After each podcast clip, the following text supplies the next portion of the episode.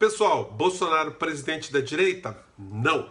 Bolsonaro será o presidente da direita e da esquerda, quer você goste ou não. Ele também será o presidente do centro, será o presidente das pessoas que não foram votar, das pessoas que não gostam dele, das pessoas que gostam dele, enfim, de todas as pessoas, inclusive das que são indiferentes. É assim que funciona a democracia. Proferido o resultado a partir das 17 horas da semana que vem, todos nós brasileiros temos o dever de acatar o resultado, gente. É assim que funciona a regra. Nem sempre as pessoas que a gente escolhe, que a gente devota todas as nossas energias, a pessoa que a gente fez sacrifício para tentar fazer com que ela nos representasse lá na frente, é que será a, a, a, considerada vitoriosa com o voto da maioria das pessoas. Gente, nem todo mundo pensa como a gente. E nem todo mundo que não pensa como a gente, a gente vai classificar de imbecil, idiota, fascista, atrasado, retardado e por aí vai. Né? Infelizmente, é, esse é um defeito das democracias. Né? É, as pessoas que são derrotadas é, normalmente é, ficam com uma carga emocional muito pesada, muito negativa. Desde já, eu tenho amigos da esquerda, de uma maneira geral, que já estão super deprimidos, tentando entender por que, que a coisa chegou ao ponto que chegou. Por que, que a sociedade, de uma maneira geral, não está entendendo o discurso, principalmente o discurso do PT. PT fez uma avaliação equivocada, a gente falou isso no nosso outro vídeo. É, o resultado era absolutamente previsível. O PT fez uma péssima escolha na medida que escolheu uma pessoa sem menor expressão é, nacional, sem expressão internacional, sem expressão nenhuma.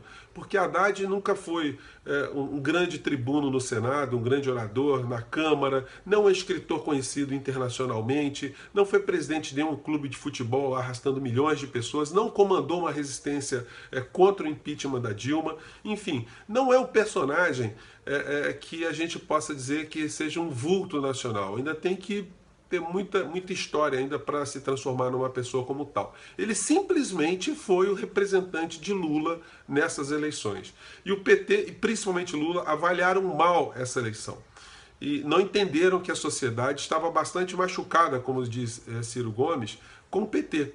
E tinha um, nível de rejeição muito grande. E o resultado está aí. Uma pessoa que é considerada uma pessoa extremada, como Bolsonaro, que tem dito frases horrorosas ao longo da, da sua vida, né? É, frases horrorosas, inclusive interpretadas é, do ponto de vista de qualquer analista, porque ninguém consegue pegar uma frase de Bolsonaro e contextualizar essa frase e dizer que essa frase se justifica de alguma maneira. Né? No entanto, o Bolsonaro ele insistiu bastante nesse modelo, porque esse modelo fez com que ele tivesse bastante projeção e ele encontrou do outro lado é, toda a base que o fez crescer, né? que foi o antipetismo que fez com que ele surgisse. Assim como o PT também se, se alimentou bastante no primeiro turno nessa narrativa, que um lado de lá era um lado de fascista, um lado do atraso, né? o lado contra a civilização, né? e o lado de cá seria o lado bonzinho. Falando de fake news, não tem ninguém santo nessa história. Não adianta a gente dizer assim, ah, o Bolsonaro utilizou mecanismos A ou B. Gente, sempre se teve fake news antes mesmo da gente ter internet. Aqui no Rio de Janeiro, eu sei que não é daqui, se você é é, é, é, é, analisar o que César Maia já disse sobre a eleição, ele criava um, um, conjunto de 200 pessoas aqui no Rio de Janeiro e instruía essas pessoas para frequentar bares, restaurantes, metrô, trem, para ficar plantando notícia falsa, para ficar tentando induzir as pessoas nessas coletividades a formar a consciência, a consciência que o ajudasse eleitoralmente. Então a política sempre foi um pouco como o futebol, né? onde a gente tem regras, mas existe uma série de comportamentos imorais que as pessoas acabam relevando como fazendo parte desse contexto também. A política, infelizmente, é assim. Não tem ninguém santo, não é uma disputa entre frades franciscanos. E mesmo nas, nas disputas de, entre frades franciscanos, se você vê uma eleição no Vaticano, gente, nós não sabemos tudo o que acontece para que um papa seja eleito papa, né? Rola muita política também, nós não sabemos o, nível, mas isso é natural em qualquer sistema democrático.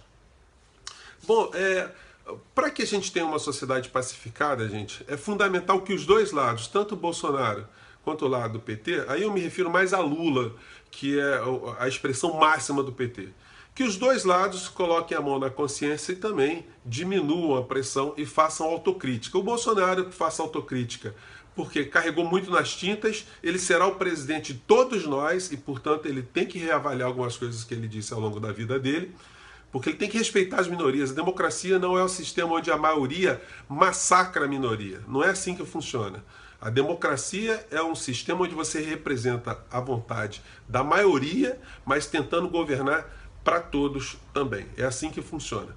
E do lado do PT, o Lula vai ter que ser o representante mor da autocrítica do PT. Porque é, o, o, que, que ocorreu para que uma figura como o Bolsonaro, um cara tão extremado, se transforme no presidente da preferência da maior parte do eleitorado brasileiro?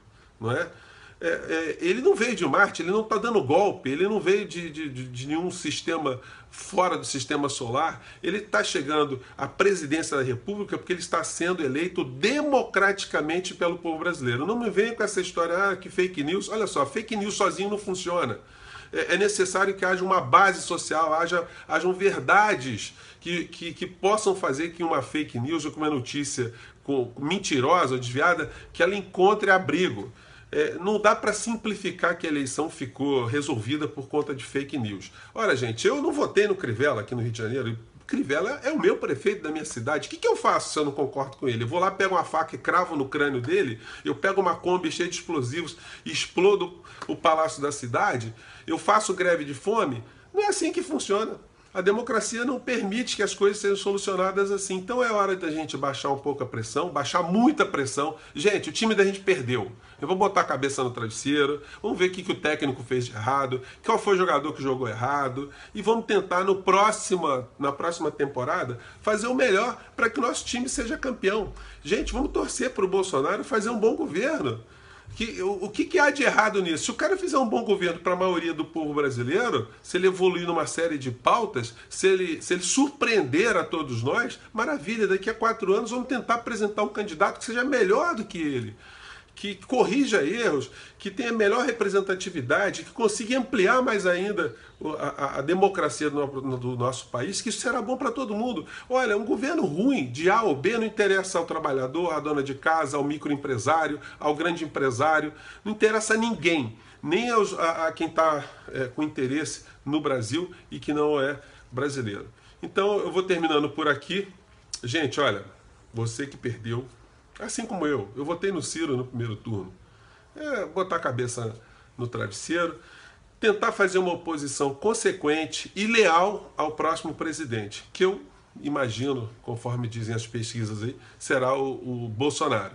É, espero que os eleitores de Bolsonaro também é, tenham a serenidade de não radicalizar além do discurso. O discurso radical, tudo bem, vamos debater mas as ações elas não podem extrapolar para o convívio, convívio social. Que Bolsonaro abaixe um pouco a pressão também, que vai fazer muito bem ao Brasil, e que o PT faça sua autocrítica, fará muito bem ao Brasil, porque distensionará o outro lado. O outro lado perderá argumentos na medida que você passe a reconhecer que errou, que, que o seu lado cometeu delitos, que o seu lado fracassou em determinadas situações. Qual é o mal que tem nisso? Qual o problema que se tem em fazer autocrítica, gente? É, isso é fundamental para você é, recuperar credibilidade política junto à sociedade. Se isso não for feito, vai ficar que nem o Cid Gomes já comentou, já comentou né? Vai perder e é bem feito que perca. Bom, Vamos ficar tranquilo, o mundo não vai acabar, vamos torcer pelo Brasil e que o Brasil e que nós ajudemos nosso país a ser um país melhor no futuro. Um abraço, tchau.